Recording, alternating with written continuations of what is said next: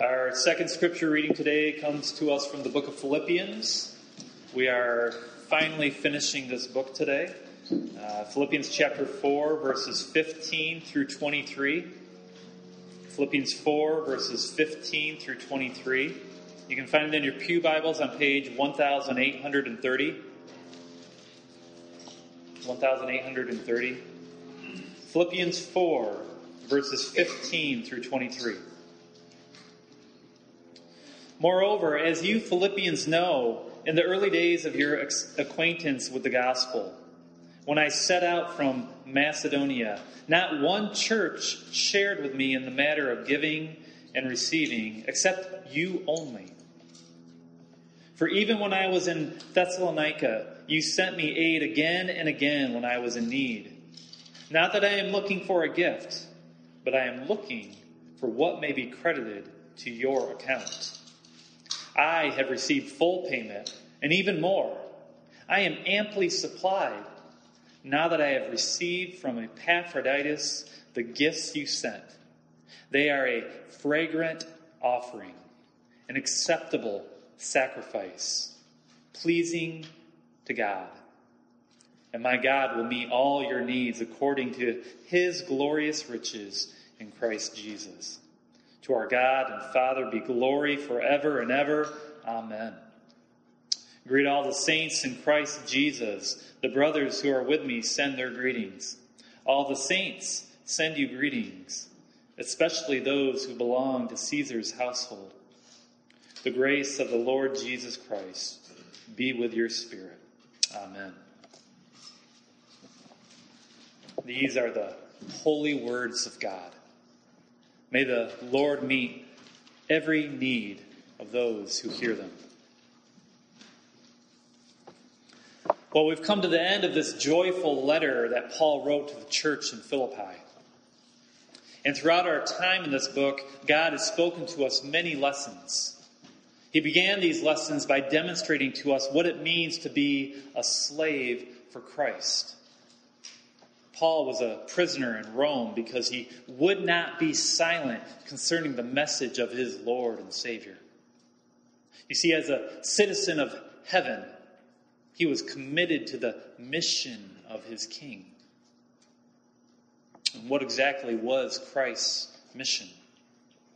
He spells it out for us in Matthew's Gospel, chapter 28, verses 18 through 20. This is the mission Christ gives to his church. Then Jesus came to them and said, All authority in heaven and on earth has been given to me. Therefore, go and make disciples of all nations, baptizing them in the name of the Father and of the Son and of the Holy Spirit, and teaching them to obey everything I have commanded you. And surely I am with you always to the very end of the age. The mission of the church is to proclaim the gospel and to disciple those who have faith. This is what Paul was committed to. Yet Paul wasn't the only one who stood firm in the gospel. These brothers and sisters in Philippi, they deeply understood this great commission. This is why when Paul began his letter, he began with rejoicing for they had partnered with him in the gospel from the first day until now. They knew the mission of the church and they were dedicated to seeing it accomplished, even though hardship was involved. Brothers and sisters, understand this. If you want to be part of God's mission, it will cost you. Jesus didn't say, make sure all your needs and wants are taken care of first and then follow me. Nor did he say, make sure that, that all your retirement funds are filled and that your house is paid off and then come and follow me. No. He said, take up your cross and follow me. These believers in Philippi understood this. They knew that partnering with Paul would entail adversity on their part. Yet from day one, they supported their missionary, even when it meant difficulty in their own lives. And as we'll see from our text from today, one of the main ways that they sacrificed was through financial giving to the gospel. Philippians 4, verse 15. Moreover, as you Philippians know, in the early days of your acquaintance with the gospel, when I set out from Macedonia, not one church shared with me in the manner of giving and receiving, except you only. For even when I was in Thessalonica, you sent me aid again and again when I was in need. Paul now gave high praise for this unique service that the Philippians provided for the kingdom of God. This was a church that comprehended the importance of spreading the light that is the message of Christ. For the same hope had come to them. Philippi was a dark and despairing place. Since the time when King Philip seized power over that region, the people had been subject to the control of outsiders. And the Roman gods that they prayed to, they offered no comfort. For such deities always needed to be appeased with sacrifices and offerings. What Christ did for them turned their world upside down. No longer did salvation come through their own efforts and merit. Jesus died for them, paying the penalty for their sins. Salvation is a free gift. And it is all based on the work of Christ and his sacrifice upon the cross. Friends, this gift is for you as well. Jesus died for your sins. Therefore, I urge you to repent and turn away from your sins and unbelief and trust in Him. Only through Christ will you find peace with God. These new believers in Philippi, they experienced the mercy of God. And it motivated them to take up their own cross and follow Christ. They didn't choose such a hard road because there was something to be gained on the other end. But they did so out of a gratitude for their Savior and for the salvation of others. Their efforts in the gospel that uh, they were not motivated by selfish ambitions as if they would gain favor from God by doing such things. Rather, their work was grace driven. They desired to proclaim this good news to any who would give them ear. And notice what Paul said in verse 15. Not one church shared with me in the matter of giving and receiving except you only. It doesn't say that these Philippians were one of the few churches that gave. No. They were the only church that supported Paul in his ministry. As a former missionary, I know what it's like to rely on the generosity of others to maintain the work of the gospel. In the Christian world today, we have set up a fundraising system in order for missionaries to be fully supported in their endeavors. And while this system does have its flaws, it is one method that God uses to spread his message throughout the whole world. Yet this wasn't Paul's MO. He did not go out seeking funds to go, he just went. You see, Paul was a tent maker, and he was happy to be one. Yet these Philippians experienced firsthand the fruit of Paul's ministry. They knew that God had placed upon Paul an apostolic calling to the Gentile world. And so they thought to themselves, how much more effective could Paul be if he no longer had to make tents? So, while no other church was giving to Paul's ministry, they chose to give. They were committed to the Great Commission. And as we will soon see, Paul understood that the charity of these Christians, it wasn't a one-way street. For he said that they shared with him in the matter of giving and receiving. With God, giving is never a one way transaction. Verse 17. Not that I am looking for a gift, but I am looking for what may be credited to your account. I have received full payment and even more.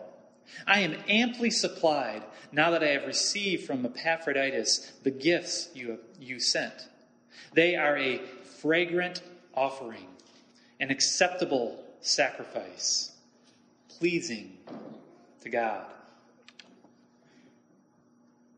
Paul is now worried that his compliments may drive the believers in Philippi to give even more to him.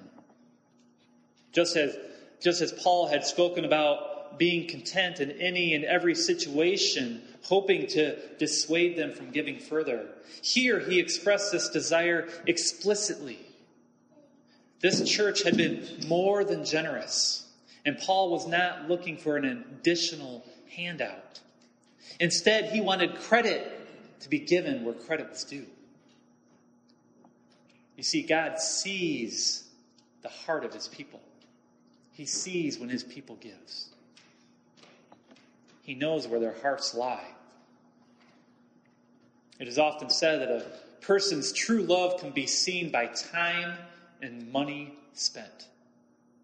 If a person really loves the Lord, they will take the time to pray and to study God's Word.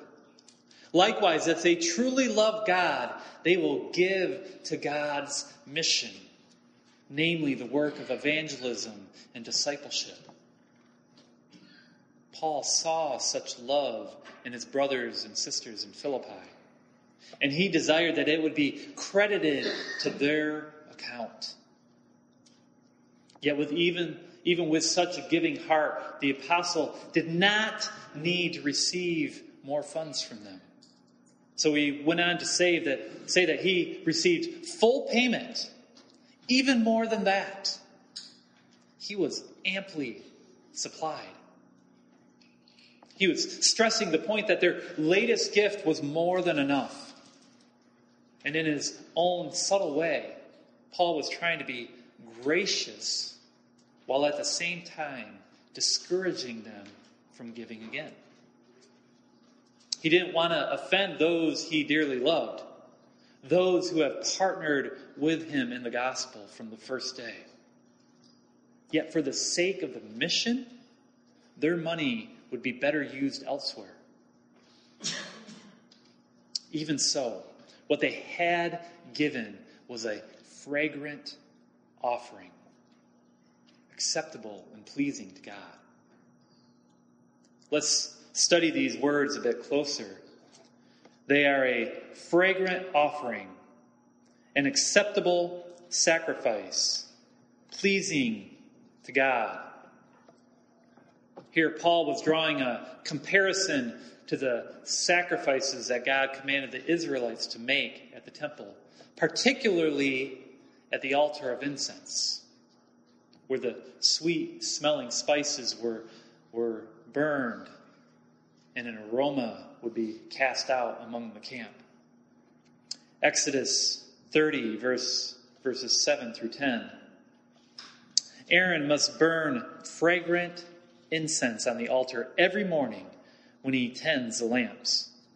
He must burn incense again when he lights the lamps at twilight, so incense will burn regularly before the Lord for, for the generations to come. Do not offer on this altar any other incense or burn any or any burnt offering or grain offering, and do not pour a drink offering on it. Once a year, Aaron shall make atonement on its horns this annual atonement must be made with the blood of the atoning sin offering for the generations to come. It is most holy to the Lord. This offering was to remind the people that God was well pleased, not with the sacrifice itself, but with a sinful people that sought his mercy. Such an offering for the atonement of sins pointed forward to the ultimate sacrifice that was made. Look with me at Ephesians chapter 5, verses 1 and 2. Ephesians 5, verses 1 and 2. Be imitators of God, therefore, as dearly loved children, and live a life of love, just as Christ loved us, and gave himself up for us as a fragrant offering and sacrifice to God. This is the same terminology that Paul used with the Philippians to describe the sacrificial way that they gave their money to God. Often in Christian circles, giving is downplayed in Christian worship. Intense times of prayer, digging into God's Word, emotional demonstrations of praise with hands raised and tears running down the cheeks. These are what we think of when we think of significant acts of worship. But giving to missions? Does God really care that much about it? Isn't that just a ploy to get more money? Brothers and sisters, Paul used the same words describing Christ's sacrifice on the cross and the worship of these saints through giving. In God's view, giving money is not less of a spiritual activity than other aspects of the Christian life. Giving demonstrates both a commitment to God's mission and a level of trust in God to provide for you and your own needs. Yet faithful giving is more than just signing the check. It's more than setting up that automatic withdrawal.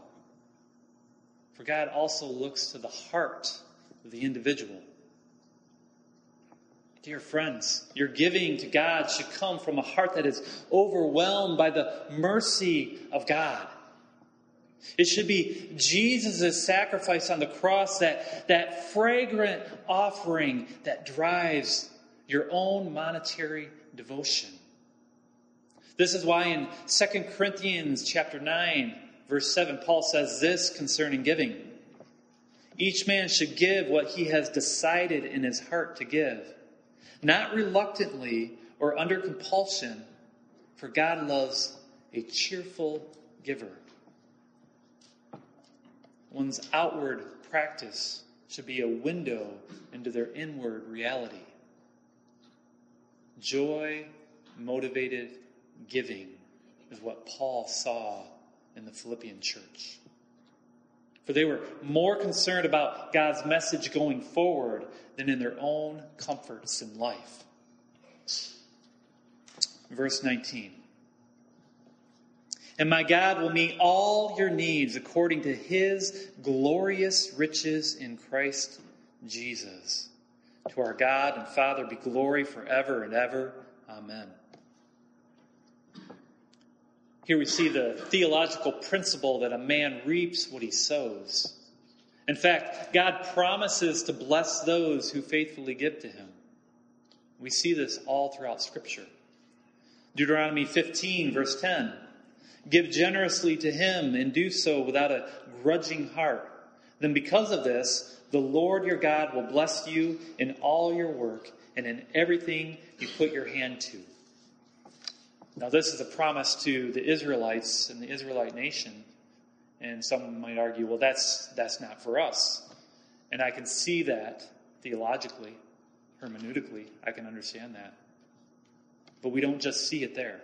Look at Proverbs chapter 19, verse 17. He who is kind to the poor lends to the Lord, and he will reward him for what he has done. Or how about Luke 6, verse 38? Give, and it will be given to you, a good measure, pressed down, shaken together, and running over, will be poured into your lap.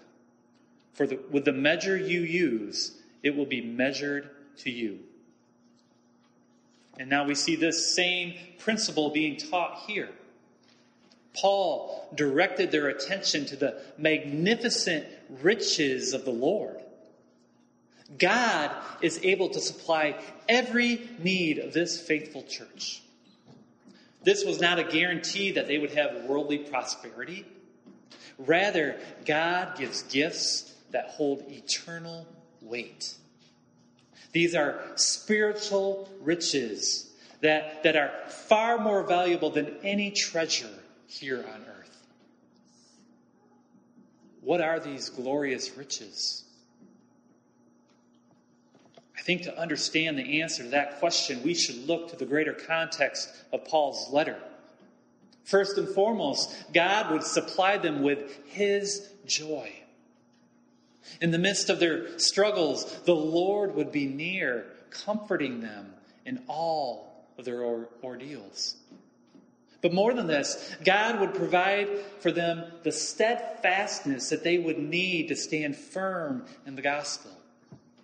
He would give them his endurance as they faced head on the persecution that was about to come.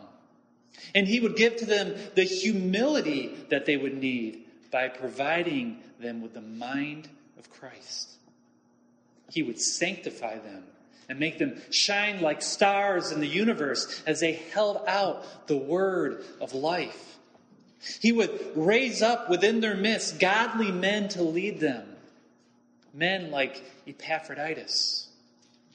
He would strengthen them as they learned to forget what was behind and press on towards the goal. He would offer to them heavenly citizenship. He would lavish upon them both his unity and his peace as they agreed with each other in the Lord. And he would give to them his contentment in both times of plenty and in times of want. But most important was the gift that he had already given to them his son, who made himself nothing becoming obedient to death, even death on a cross. God does all of this through his glorious riches in Christ Jesus. To our God and Father be glory forever and ever. Amen. Dear friends, to those who are generous, to those who are committed to God's mission, God has written a blank check in return. To those who offer up a fragrant offering, God has opened up His vast vault, promising to meet all of your needs. These Philippians gave up much for God's mission.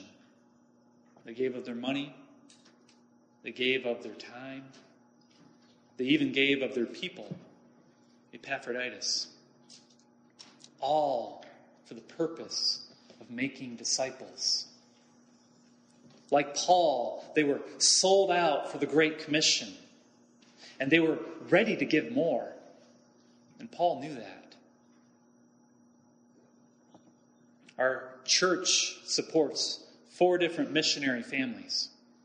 These people are following in Paul's footsteps, giving up family and friends in order to bring the message of salvation to the world. Let me ask you how often do you pray for these folks? Are you given to the missions fund of the church in order to partner with them in the gospel? If asked, would you be willing to send one of your own to them in order to aid them in their times of need and distress? Where is your heart when it comes to God's mission? Are you on board for making disciples of all nations, baptizing them in the name of the Father and the Son and the Holy Spirit, and teaching them to obey everything that Jesus commanded them? Are you all in? Let's look at the end of our passage, verses 21 through 23. Greet all the saints in Christ Jesus. The brothers who are with me send greetings. All the saints send you greetings, especially those who belong to Caesar's household. The grace of our Lord Jesus Christ be with your spirit. Amen. Paul saved the best for last. These Philippians were sacrificing for God's mission, but was there any fruit? Look at verse 22 one more time. All the saints send you greetings, especially those who belong to Caesar's household. Those who belong to Caesar's household are now called saints.